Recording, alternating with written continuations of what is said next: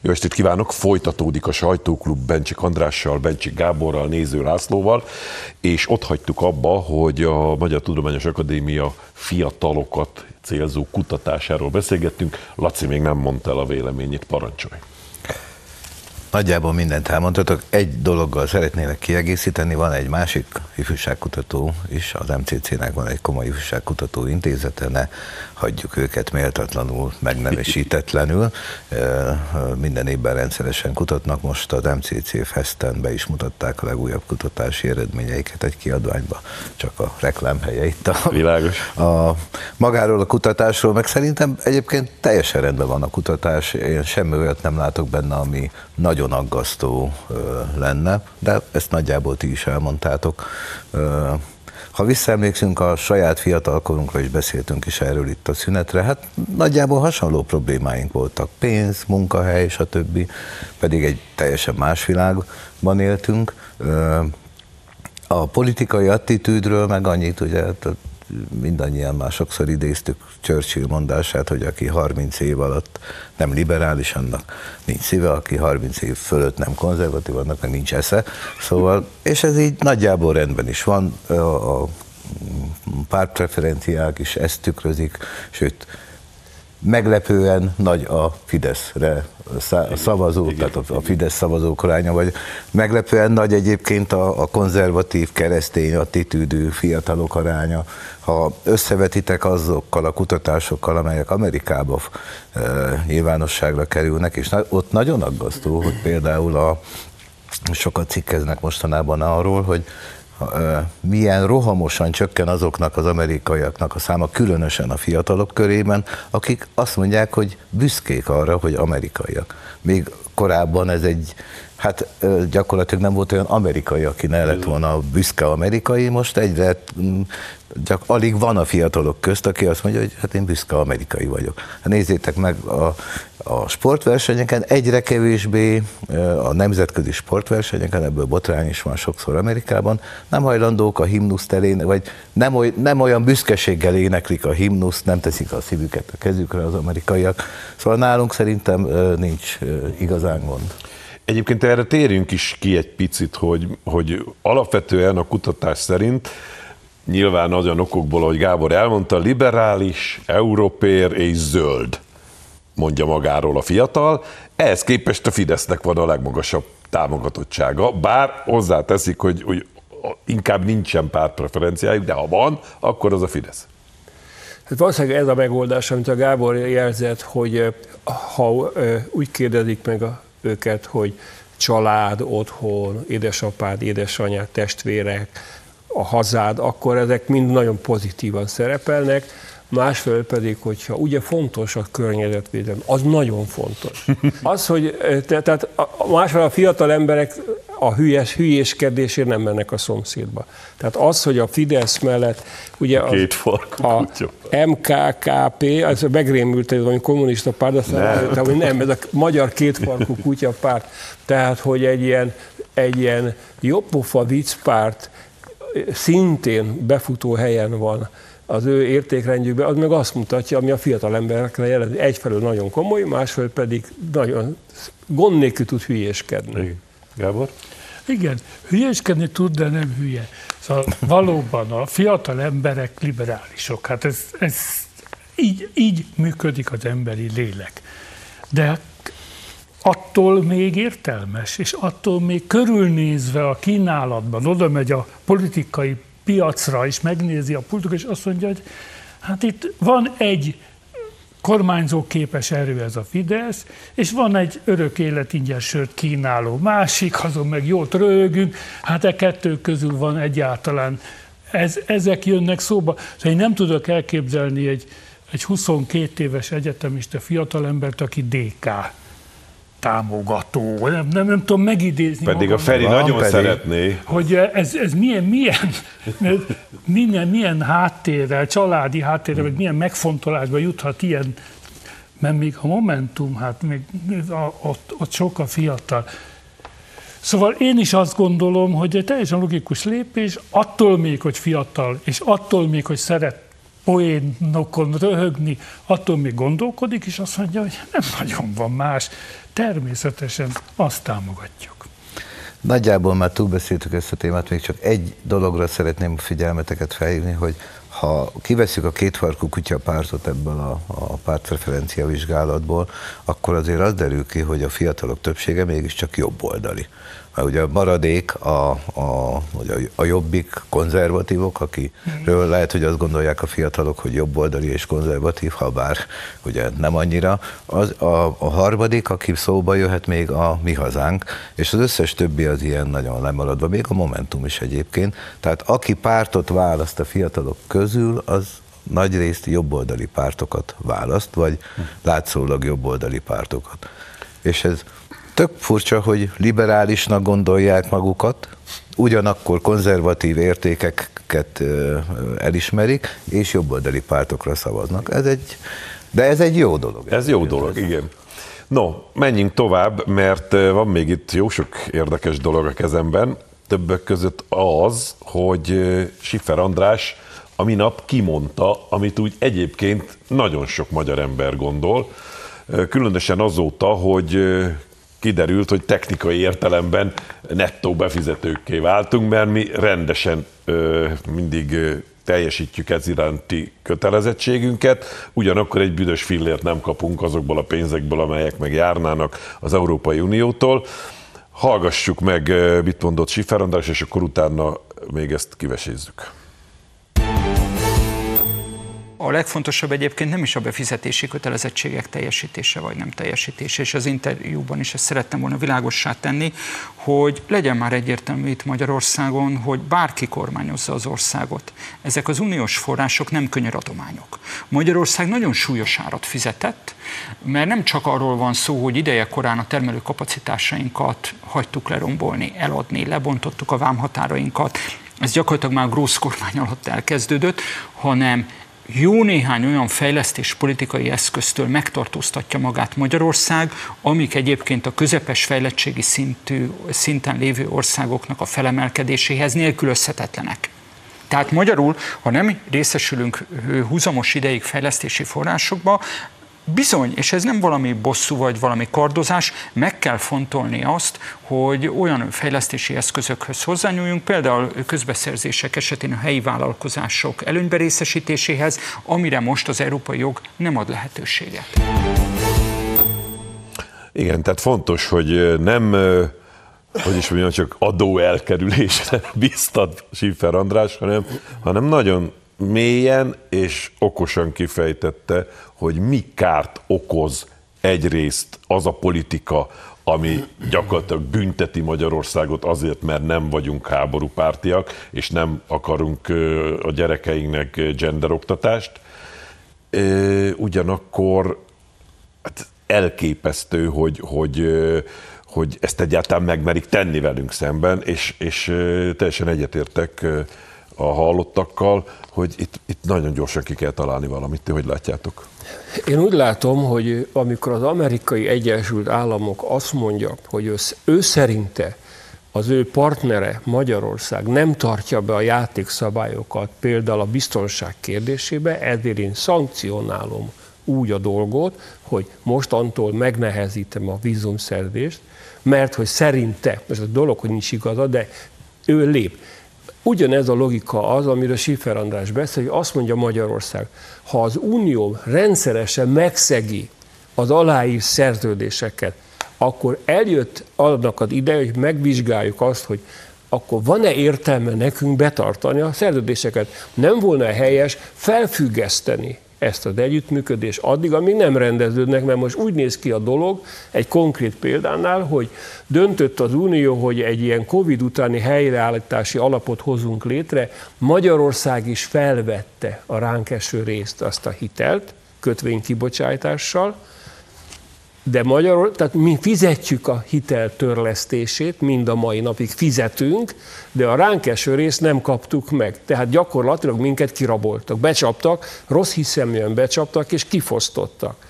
És e, teljesen egyetértek Schiffer Andrással, e, e, hogy hát legalább megint csak az életöztön működjön az önvédelmi mechanizmus, és mondja azt mondjuk ki, hogy amennyiben menetrend szerint szerződés szeg az Európai Unió, és ezzel egyre súlyosabb gazdasági kárt okoz Magyarországnak, akkor Magyarországnak meg kéne fontolnia, hogy ezt az együttműködést felfüggeszt, és azt mondja, hogy addig mi sem fizetünk egy buznyákot se nektek, amíg ti a nekünk járó pénzt nem fizetitek ki, mert nem vagyunk hülyék, nehogy már ezt folytassuk. Persze, vagy nem, ahogy ő fogalmazott, a közbeszerzési eljárásoknál nem vesszük figyelembe a munkaerő, meg a vállalkozás szabad áramlását, meg ilyen hókusz-pókuszt, amiről ugye az Unió állandóan figyelmeztet bennünket, hogy ezek nagyon fontosak. Ez, ez egy, sokszor elmondtuk, mégis sok újra és újra el kell mondani, hogy az uniós támogatások kompenzációk. Ez nem adomány. Kom, miért kompenzál? Mert a magyar gazdaság, a szlovák, a román, a lengyel gyenge, az erős, a tőke erős, a kapcsolati tőkével, pénztőkével, tudástőkével rendelkező nagy cégek letolják a piacról, és hogy ezt megengedje a nyitott piac érdekében, ezért kompenzál az Európai Unió, és ezért vannak a szabályok, a szabadpiaci szabályok. Nagyon fontos tehát, hogy az nem megy, hogy a nyitottságot tartsuk meg, de a kompenzációt ne, ne, nem adják ide. Én most azon töprengek, és nem tudom a választ, hogy az unió vezetői, megint, megint nem, a, nem Európa 5 százezer emberéről beszélünk, nem a népről beszélünk, még csak nem is az unióról, mint egy ilyen lebegő entitás. A jelenlegi vezetők vajon abban spekulálnak-e, hogy hogyan tudják megbuktatni a magyar kormányt és hatalomba juttatni egy számukra kedvezőt, vagy már abban spekulálnak, hogy hogyan lehetne kilökni Magyarországot, hogyan lehetne olyan helyzetet teremteni, hogy Magyarország adja föl és szálljon ki. Nem tudom, de attól félek, hogy ez az utóbbi gondolat is megszületett brüsszeli fejekben, és többek között azért sarkítják egyre jobban a helyzetet, mert vannak, akik arra játszanak. Igen, teremtsünk olyan helyzetet, hogy a magyarok menjenek a fenébe innen, és ne, ne mutassanak példát más föllázadók. Hát a kuszafogú Ferhofstadt megmondta, hogy Magyarországot azonnal ki kell zárni az Unióból is, a NATO-ból is, és Ukrajnát kell bevenni. Hát persze. Hát azzal kezelém, hogy az, amit Sipfer András mondott, azt mi itt a sajtóklubban emlékeim szerint egy párszor elmondtuk. Igen. Ha az Uniótól nem kapunk pénzt, mi sem fizessünk. Igen. Na de mi újságírók, meg Sipfer András, mint közéleti szereplő, ezt nyugodtan mondhatjuk. A kormánynak viszont erre nincs lehetősége. Mert mi megkérdeztünk mindenféle szakembert, gazdaságit, pénzügyit, jogit, hogy meg lehet-e ezt tenni? Nem lehet. Tehát a kormány ezt nem teheti meg. Ugye, ha betartja a magyar kormány az uniós szerződéseket, már pedig az a jellemző, hogy mi betartjuk a szerződéseket, akkor is, ha velünk szemben nem tartják be a, a szerződéseket, és szerintem a magyar kormány be is fogja tartani a szerződéseket, hanem egyetlen reményünk az lenne, ha valahogy megváltozna az európai politikai környezet, de beszélgettünk már erről is a műsorban, hogy talán hetekkel ezelőtt nagyobb reményeink voltak például a spanyol választásokat illetően is. Úgy tűnik, hogy, hogy nem nem a, a 2024 lesz az az év, amikor radikálisan megváltozik az európai politikai klíma, úgyhogy nekünk itt a, a, ezzel kell harcolnunk. Ez bennem is felmerült, amit mondasz, hogy vajon ki akarnak bennünket golyózni ebből a, a történetből, mert néha olyan, olyan irracionális dolgokat kérnek tőlünk, ami, amit szerintem a magyar kormány is csak áll és bámul, mint uh, süket disznó a zsebórára, hogy most mi, mi, miben is vagyunk mi részesek, mert ugye a jog meg a, a szerződések teljesen más mondanak. Lehet, hogy ez a, a céljuk. Mert mi, hallottam most egy pont ma reggel egy teljesen véletlenül elém került egy TikTok videó, miben egy, sajnos nem tudom a nevét, valami emberke az, arról beszélt, hogy Magyarország mindig különleges módon viselkedett a történelme folyamán, azért tudott megmaradni. Mondott egy példát is, hogy például amikor a középkor elején egész Európát nagy világ, vagy járványok dúlták, Pest is minden nyavaja, akkor Magyarország ebből nem maradt ki ugyan, de sokkal kevésbé ártott az országnak, mert Nagy Lajos király elrendelte, hogy a városokat gyakorlatilag nem bővülhetnek, falvakban, tanyákon kell élni az embereknek, hogy ne terjedjen a járvány. Ez egy nagyon egyszerű dolog, és mi megcsináltuk. És mindig ilyen különleges dolgokat csinált a magyarság.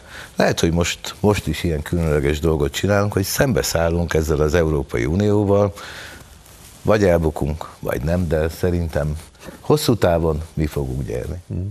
De azt hogyan látjátok, hogy amit a, a Laci mond, hogy hiába reménykedünk bármiféle elmozdulásban a európai elit tekintetében, hogy a jövő választásokon sem számíthatunk túl nagy átrendezés. Ez miért van?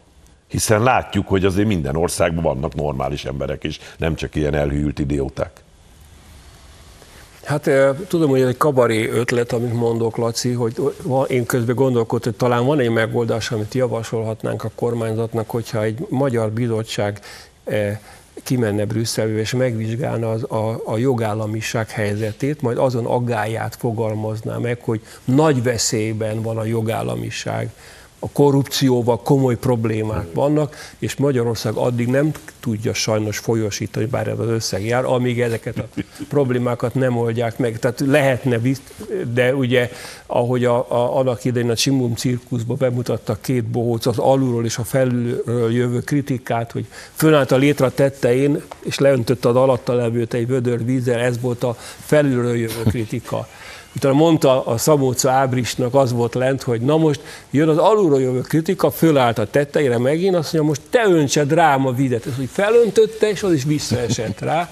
És mondta, na hát ez meg az alulról jövő kritika. Tehát e tekintetben nagyon optimisták nem lehetünk. Nem, nem, nem, nem. Gábor? Igen, hát nagyon nehéz az, sokat agyalódik az ember azon, hogy Nyugat-Európában a választók miért nem látják ezt, és miért, miért nem szúr nekik szemet, hogy csak egy példát mondjak, ugye az új, az ukrán hadsereg új szolvivője, egy, egy meg sem merek szólalni. Igen, egy, Jobb is. Egy, egy férfi nő, Egyesült Amerikai állampolgár, ugye ilyen azelőtt a Szovjetunió küldött ki szovjet állampolgárokat a, a béketáborba, a kormánytagoknak és különböző tisztségviselőknek, hogy mi, mi nem tűnik ez nekik föl, valószínű a lelkek, aki a lelkeket uralja, az a hatalmat uralja, olyan erőteljes a média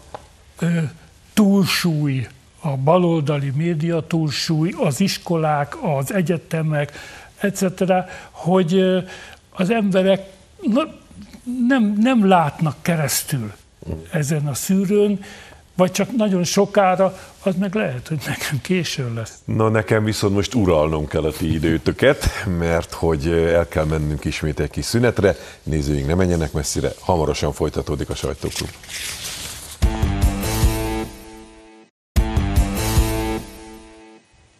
Jó estét kívánok! Folytatódik a sajtóklub Bencsik Andrással, Bencsik Gáborral, Néző Lászlóval, és annyit beszélgettünk már erről a amerikai Egyesült Államokról, hogy most utazzunk is oda képzeletben, mert hogy elképesztő hírek jönnek onnét. Négy hónapon belül harmadszor emelt bűnvádat az ügyészség Donald Trump ellen kedden. A szövetségi ügyészség ezúttal a 2020-as elnökválasztás utáni hatalomátadással kapcsolatban állítaná bíróság elé a volt amerikai elnököt. Aztán kiderült, hogy mindent tagad és mindent visszautasít Trump, sőt az is felvetődött már, hogy ha kell, akkor a börtönből vonul majd be a Fehérházba, mint a következő elnök. Szóval ti hogyan értékelitek ezt, ami Amerikában zajlik? A történelem arra tanított minket, hogy a birodalmak vég, vég, végső korszaka akkor kezdődik el, amikor a birodalom központja kezd megrohadni. Tehát ez történt Rómával, ez történt a Szovjetunióval is. És úgy tűnik, hogy ez történik most Amerikában, mert tulajdonképpen azt látjuk, hogy a jogszerűség állarcával a, az, ez az úgynevezett mély állam egész egyszerűen hadat üzen az amerikai polgári eddig diadalmas liberális demokráciának, mert ezek mondva csinált ürügyek, amiket, hogyha félresöptünk, mert nem érdemes velük foglalkozni ezekkel a vádakkal, akkor azt látjuk, hogy az egyik legitim megválasztott amerikai elnök, aki egy választás egyébként több mint zűrzavaros, roppant, homályos választáson veszített, szíve joga azt mondani, hogy nem elégedett a körülményekkel, ez ellen az ember ellen azért indítanak hadjáratot a jogszerűség állarcával, hogy megakadályozzák az esetleges visszatérését, amelyeként egy demokratikus alapjog, és a demokráciának ez a lényege. Vagyis ki lehet mondani, hogy amennyiben a Donald Trumpot sikerül száz évre börtönbe záratni, mert ugye ez, ez a cél, akkor gyakorlatilag Amerikában a birodalmi akarat elpusztította a demokráciát. Lehet, hogy még egy darabig látszólag működni fog, de valójában az amerikai demokrácia halálos sebet kap, ebben a pillanatban éppen most kapja a halálos sebet, ha nem vigyáz, és ezt követőleg pedig pontosan meg lehet mondani, hogy ugyanaz fog történni, mint ami Rómával, ami a szovjet birodalom, hogy egész egyszer szétrohad, és egyszer csak szétesik a birodalom alkotó elemeire. Gábor. Idősebbek még emlékeznek a szovjet birodalomra. Talán ti nektek is vannak halvány emlékeitek, bár fiatalok vagytok, mikor Brezsnyev, aki már tényleg a hamut is mamutnak mondta, elköltözött a más világra, és jött Andropov, aki körülbelül fél évig mondta a hamut mamunak, majd jött Csernyenko, vagy egyik, nem tudom melyik volt előbb.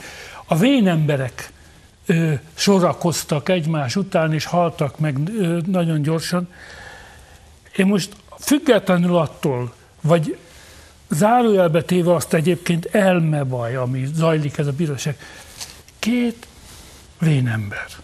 Hogy állhatott elő a helyzet? Hát Trump is, hát mondjuk úgy egy nagy franc. Azért egy sok cifraságot mondott, de mindenki 78 éves. Biden pedig hát valóban eltéved a saját kertjében, már nem tudja, hogy ki az, aki vele szemben ül, és, és ezek fognak a főhatalomért harcolni, nem ők az érdekesek benne, hogy egy, a, ez, a, ez az életteli birodalom, hát itt ennyire elkorhat. Ennyire. Ami magát a pert illeti meg, hát Bidennek a fia egy gangster nagyon durván és rondán benne van egyébként az ukrajnai háborúban is. Tudjuk jól, onnan kapott súlyos dollár milliókat ukrán cégektől különböző jogcímeken és jogcímek nélkül vélhetően. És kábítószer, és minden. És ő viggan flangál, az, és nehéz elképzelni, az apja nem volt részes benne, hivatalban lévő alelnökként, majd elnökként, és akkor Trumpot azzal szutyongatják, hogy a garázsban tartott olyan leveleket, amit nem lett volna szabad a garázsban tartani. Szóval tényleg az ember megakad. És akkor ide jön ez a Pressman, és szivatja Magyarországot, és tudottan természetesen pontosan ez volt a szándék, hogy úgy érezzek Magyarország, hogy itt szivatva van. És az egész mögött én nem látok mást, mint amit te fogalmaztál meg, hogy a, a hegemóniáját veszélyeztetve érző birodalom egyre rosszabb ö, reakciói, válaszai az élet kihívásaira. Hát, na, drukkolnunk kellene, hogy most már azt mondom, demokrat vagy republikánus, egy normális vezetőt válasszanak meg maguknak, akivel beszélni lehet, és aki képes hosszú távon gondolkodni. Laci.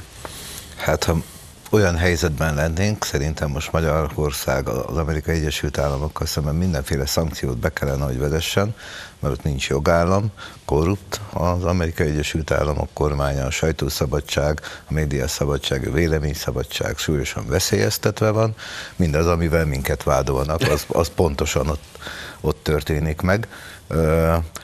Nem az a kérdés, hogy elképzelhetette, hogy nem tudta Biden, hogy mit csinál a fia, mert pontosan tudjuk, most már ugye a, zajlik a meghallgatása egyik tanúnak, aki elmondta, hogy a Biden az pontosan tudott mindenről, amit a fia csinált. Ez nem csak Ukrajnában, hanem Romániától kezdve Kínáig mindenhonnan kenőpénzeket, vagy hát ilyen korrupciós pénzeket szedett, és volt olyan pénz, amit az apjával 5, 5 millió dollár. Ide a nagyfiúnak 5 millió, meg a kisebb fiúnak is 5 millió. Szóval egy olyan eljárás folyik Amerikában, amit az FBI, a mainstream média a végletekig próbált eltitkolni, fű alá söpörni, megakadályozni.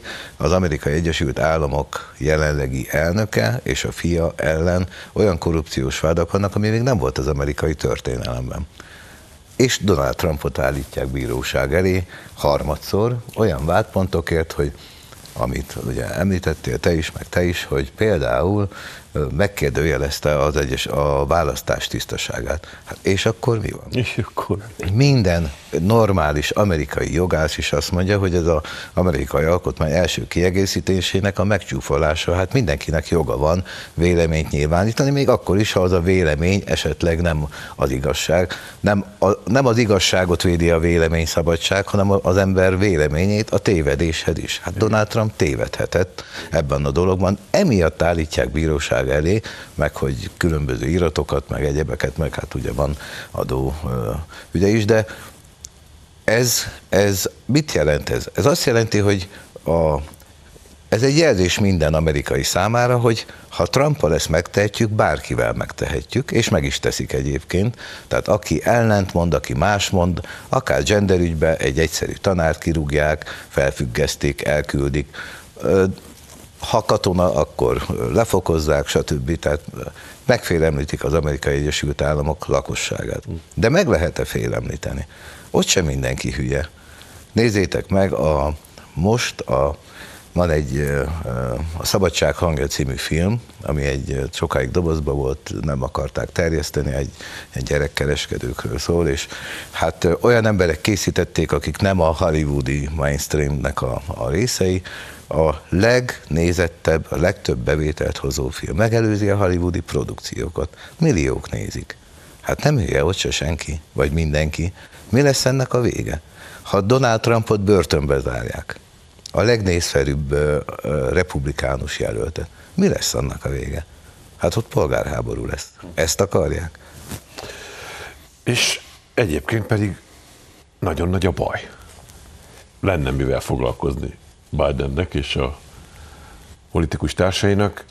Boros Imre és Bogár László hívta fel a figyelmemet arra, hogy van egy számláló az interneten, ami azt mutatja, hogy az amerikai összvagyonhoz képest mekkora az államadóság. És már hónapok óta jóval nagyobb az amerikai Egyesült Államok államadósága, mint amennyi a teljes amerikai vagyon értéke. Na most ebből marha nagy gáz lesz, amit az is mutat, hogy folyamatosan hétről hétre a nagy hitelminősítő intézetek értékelik le az amerikai államadóságot, hitelt, az amerikai gazdaságot. Mi lesz ennek a vége? A birodalom rothadása, végvonaglása ez, vagy, vagy, vagy valami más? Ti mit gondol? Hát, miközben az ember reménykedik abban, hogy a, a vége egy puha átmenet lesz, nem egy kemény átmenet. Sajnos a történelem azt mutatja, hogy a birodalmak összeomlása rendkívül gyorsan következik be. Tehát Gorbacsov azt mondta, hogy meg a glásznosztjot, meg a perestroikát, ugye a nyilvánosságot, meg az átépítést, így blablabla, elindult valami, és pár év alatt az egész kelet-európai birodalom szétesett, nyomtalanul nem lehet tudni, mi lesz a vége. Én egyet tudok mondani, én nem vagyok orvos, de vannak olyan nézőink, akik orvosok, talán tudják ennek a szakszerű meghatározását, hogy lehet olyan, hogy valaki a szervezete önmaga ellen fordul. Tehát elkezdi önmagát pusztítani. Valamilyen immun zavar jön létre, és saját szervezetét kezdi el pusztítani egy betegség miatt. Tehát az, hogy Amerikában egyfelől egy katasztrofálisan korrupt személy, most a Biden fiáról van szó, szemét védelmez a hatalom, az establishment, ugyanakkor egy szabálytalan, de mégis legitim módon megválasztott és vitatható körülmények között veszítő, és most visszatérni készülő embert pedig likvidálni akarnak, ez azt mutatja, hogy lehet, hogy az amerikai emberek átlátnak a szitán, ahogy szerintem a orosz emberek is, meg a kelet-európai emberek is átláttunk a szitán, de amíg nem jött el a pillanat, hogy a központból megjött az üzenet, hogy Továrisi konyet, vége van, a birodalom megszűnt léted, és akkor mi is elkezdtük építeni a saját sorsunkat. Szerintem itt most körbe ebben vagyunk, hogy, és ez a Fitch, ez egy jelzés. De az, mint amikor a hőmérő. Eddig ráléptek, nem engedték, hogy lássuk, hogy mit mutat a hőmérő, mert szerintem már régóta ilyen igen, adatok igen. vannak, de most úgy érezték, hogy muszáj mutatni, mert akkora már a baj, hogy mutatni kell, hogy gyerekek, ez a birodalom, ez haldoklik. Hm. Gábor. Igen, ha már a, ez a hitelminősítő is jelzést ad, annak komoly oka lehet. Én anna, egyszer végig, végig számolgattam, végig kutatgattam, hogy hogyan minősítették a magyar államadóságot a különböző kormányok idején, és döbbenetes volt, amikor a Gyurcsány elmondta, hogy annyira vagyunk túl az ország teherbíró képessége, hogy el, lehet, el nem lehet képzelni, hogy ilyet valaki megcsinál, elszúrtuk, stb akkor még az ekekben volt a hitelminősítőknél a magyar államadóság, és amint belépett a, magyar, a jobboldali kormány, akkor lezuhant, és hosszan-hosszan lent tartották annak ellenére is. Hogy javultunk. Hogy javultunk. Nem gondolok én mögött valami ideológiát, egyszerűen ahhoz az, a fővonalat díjazzák, és a fővonaltól való eltérés büntetik ezek a, a minősítők is. Most ugye egy baloldali kormány van az Egyesült Államokban, a maguk ö, ö, értékrendje szerint minősítve, és mégis jelzést adnak a minősítők, hogy baj lesz, akkor ott tényleg nagyon komoly baj van. Én nem tudom. Szóval a nyugati világnak újra föl kellene találnia önmagát. Azt gondolom, hogy, hogy az egyik fő, fő mozgatója ennek a nagy átalakulásnak Kína fölemelkedése. A kínaiak megtanultak mindent a nyugattól, ami megtanulható, ahogy a japánok tették ezzel, ezelőtt száz évvel, viszont másfél milliárdan vannak, egyedül többen vannak, mint az egész nyugati világ együttvéve.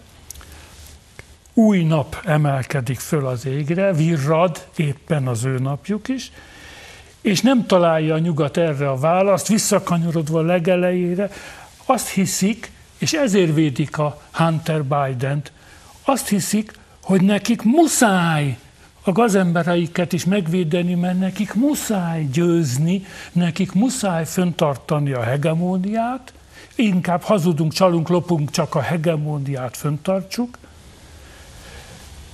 El kell jutni a nyugati világnak arra, hogy, hogy ennek ebben a formájában, nagyon szeretjük a nyugati életformát, nem akarunk, ti sem akartok keleti, egy kínai életformára váltani itthon a saját hazánkban. De muszáj volna tudomásul venni, hogy itt változás lesz, és alkalmazkodni kell hozzá. Uh-huh. Hogy mennyire így van a napokban nyilvánosságra került a Hunter Biden és üzlettársak közötti SMS váltások hada, aki most éppen egyébként, mármint az üzlettársa tanúskodik a Bidenék ellen. És a Hunter, a Biden fiú nagyon sokszor leírja, hogy ő különleges társaságba tartoznak, az elit, a, Bidenek, és mondja az üzleti partnerének, hogy te is Biden vagy, ha bár nem úgy hívják, de, de beletartozol ebbe az elitbe, és minket nem fognak, azért támadnak csak, mert mi, mi ebbe a társaságba tartozunk. Tök furcsa Riemerre a Washington Post egyik robotvezető írt egy véleménycikket, ami ben pont leírja, hogy a, a Trumpot elmondja mindennek, hogy ami a szokásos, de hogy mi ez a Trump jelenség, hogy mégis milliók, tízmilliók követik Amerikában, és arra a megfejtésre jutsz, hogy valójában az elit, amiben ő is tartozik, és a újságírók nagy része, mert leírja, hogy amikor ő kezdte, akkor még munkásosztálybeli fiatalok is jöttek újságíróknak, az elmúlt évtizedekben már senki, csak az elitből jön egyetemekből, és az elit egyáltalán nem, ért, nem érti az amerikai népet, nem érti a Trump jelenséget, nem érti a Trump követőket, Trumpot sem érti, tehát kétféle Amerika van, Persze rögtön neki esett mindenki ennek a Washington Postos rovatvezetőnek a saját liberális köreiből is, de visszatérve a, a Fitchre, azért én kíváncsi lennék, lennék és bujkál bennem a kis ördög, hogy ki mennyit nyert ezzel a, a, a leértékelésem, hogy a tőzsdék is megmozdultak erre, szóval ezeken mindig nyer valaki. Uh-huh. De hogy ez biztos, hogy jelez valamit, a, nem tudom mennyi időnk van még, Mond, de, de azt még a, szeretném elmondani, hogy azzal egyetértve, amit mondtok, a, a, a, a reakció, az amerikai kormány reakciója nagyon érdekes volt, hogy azt mondták, hogy ők nem értik ezt a, ezt a leminősítést, hát minden rendben van. Tehát őket is meglepetésként érte, hogy láma egy baráti hitelminősítő rosszat mond róluk, hogy hogy, hogy hova lesz Nem így ezt beszéltük. Hova, nem ezt beszéltük meg, hova lesz így a világ. Ennél is fontosabb mondom, hogy egyre több ország kezdi ki, kezd ki szeretni a dollárból, és próbál áttérni a, mondjuk a yuanra, vagy más ö, olyan valutákra, amiben a pénzét tartja, különösen azok után, hogy ugye az orosz állam ö, tartalékot, vagy valutatartalékot egyszerűen lenyúlt a, a nyugat, és akkor sok ország elgondolkodott, hogy az enyém is dollárban van, és ha esetleg rosszul szólok valamit, akkor lehet, hogy azt is lenyúlják, ezért menekülnek szörnyű idők jönnek. Gábor akart még valami. Röviden, hogyha szabad összefoglalni, szerintem nagyon jó. Egy percet. Egy perc. Egy, mond, egy mondatot én is. Gyorsan. Volt egy Asbót János nevű konzervatív politikus, ritkán idézem, ennek egy, egy mondatát hadd idézem. Azt mondja, a liberalizmus bizonyos elvekből indul ki, és bizonyos elvek megvalósítása képezi célját. A konzervatív politika az adott viszonyokból indul ki, és a helyzet, az állam a honpolgárok reális szükségletében keresi célját. Erre volna szükség. Igen. Az én mondatom pedig így hangzik, emlékeztek, Orbán Viktor többször mondta, hogy 2030-ra figyeljetek. Az egy fontos dátum. Kezd a dolog izgalmassá válni. Uh-huh. No, ez a végszó. Nagyon köszönöm nektek az értékes gondolatokat. Nézőimnek köszönöm a megtisztelő figyelmet. Jövő héten is lesz sajtóklub, de addig is nézzék a Hír TV-t. A viszontlátásra!